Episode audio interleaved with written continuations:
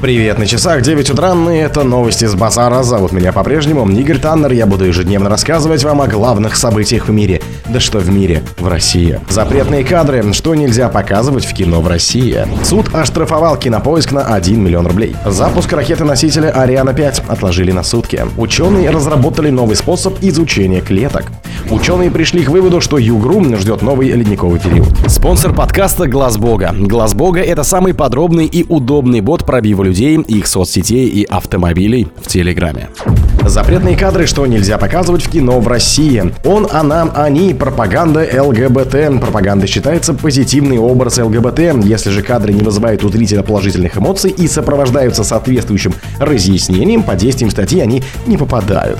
Кинозалы и онлайн-сервисы должны исключить материалы с гей-пропаганды и ограничить доступ детей к материалам о нетрадиционных отношениях. Для этого нужна корректная маркировка контента и возрастные рамки на сервисе, который ребенок не мог бы самостоятельно отключить. Например, мюзикл «Красавица и чудовище» вышел на российские экраны с повышенной маркировкой 16+, из-за вопросов к ориентации одного из персонажей, а в российском дубляже ленты «Мстители. Финал» убрали упоминание о свидании двух мужчин.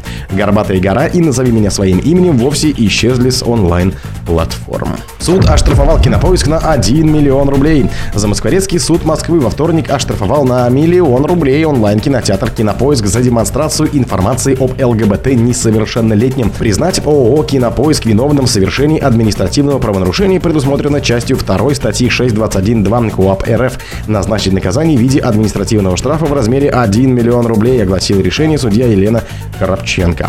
Протокол составлен за отсутствие маркировки 18+, на фильмах «Идеальные незнакомцы», «Бриджит Джонс. Грани разумного», «Английский цирюльник», «Еще три свадьбы», «Жадность», «Купе номер 6» и «Дылда». Представитель кинопоиска настаивал в суде на том, что постановка маркировки об ограничении устанавливается при помощи экспертов, которые решают, какой контент не должен быть показан несовершеннолетним, а прокатные удостоверения были выданы до введения ужесточающих закон поправок. Запуск ракеты-носителя Ариана-5 отложили на сутки. Последний запуск европейской ракеты-носителя Ариана-5 с космодрома Куру во французской Гвиане отложен на сутки из-за непогоды, говорится в заявлении, опубликованном во вторник на сайте компании оператором Iron Space. Запуск должен был состояться в ночь на среду. Из-за неблагоприятных ветров на большой высоте над Гвианским космическим центром принято решение не инициировать финальную фазу операции по подготовке запуска ВА-261. В зависимости от благоприятных погодных условий, самой ранней датой возможного запуска ВА-261 является 5 июля 2023 года, сказано в документе.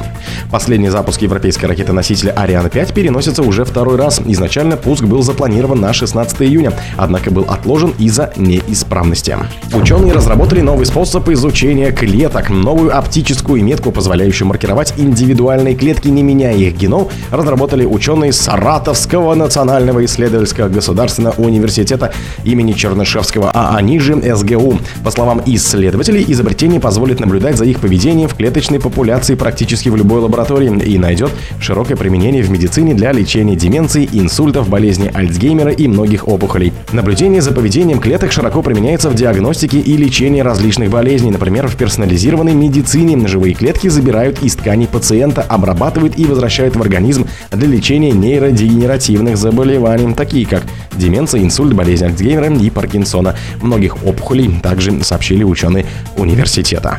Ученые пришли к выводу, что Югру ждет новый ледниковый период. Российские ученые представили новые доказательства будущего оледенения Югры. Как сообщили в Миноборнауки РФ, группа исследователей из Нижневартовского государственного университета в ходе научной экспедиции зафиксировал на территории Ханты-Мансийского автономного округа следы деятельности древнего ледника, указывающие на то, что Югру в будущем ждет повторение ледникового сценария. По словам руководителя научной лаборатории геологических исследований Сергея Коркина, участники экспедиции обнаружили кристаллические твердые породы и минералы, которые образуются при магматизме. Они не могли образоваться на территории Югры в осадочных породах четвертичного возраста, а это на секундочку, друзья, 2,5 миллиона лет, а значит попали в регион извне, отметил ученый в беседе с корреспондентом, добавив, что исследование доказывает, что на регион когда-то пришел ледник. Сложнее космической ракеты эксперт о новых российских самолетах. Санкции Запада не помешали России почти полностью сохранить свой воздушный флот, отметил в эфире на радио «Спутник» главный редактор портала авиа.ру Роман Гусаров. Нам грозили полной остановкой флота, разбором на запчасти и так далее, но мы как минимум на 90% сохранили флот после введения санкций и ареста ряда самолетов российских авиакомпаний за рубежом. По факту почти весь флот сегодня на крыле, то есть в исправном состоянии. Буквально единицы самолетов стоят не укомплектованными, и то просто в ожидании запчастей, поскольку усложнилась логистика. Запчасти идут по так называемому параллельному импорту. Стоимость запчастей и ремонта повысилась на 25-30%. Ремонт осуществляет в основном российские компании. За минувшие годы крупные авиаперевозчики обзавелись собственными техническими центрами и теперь предлагают свои услуги другим компаниям, пояснил Роман Гусаров.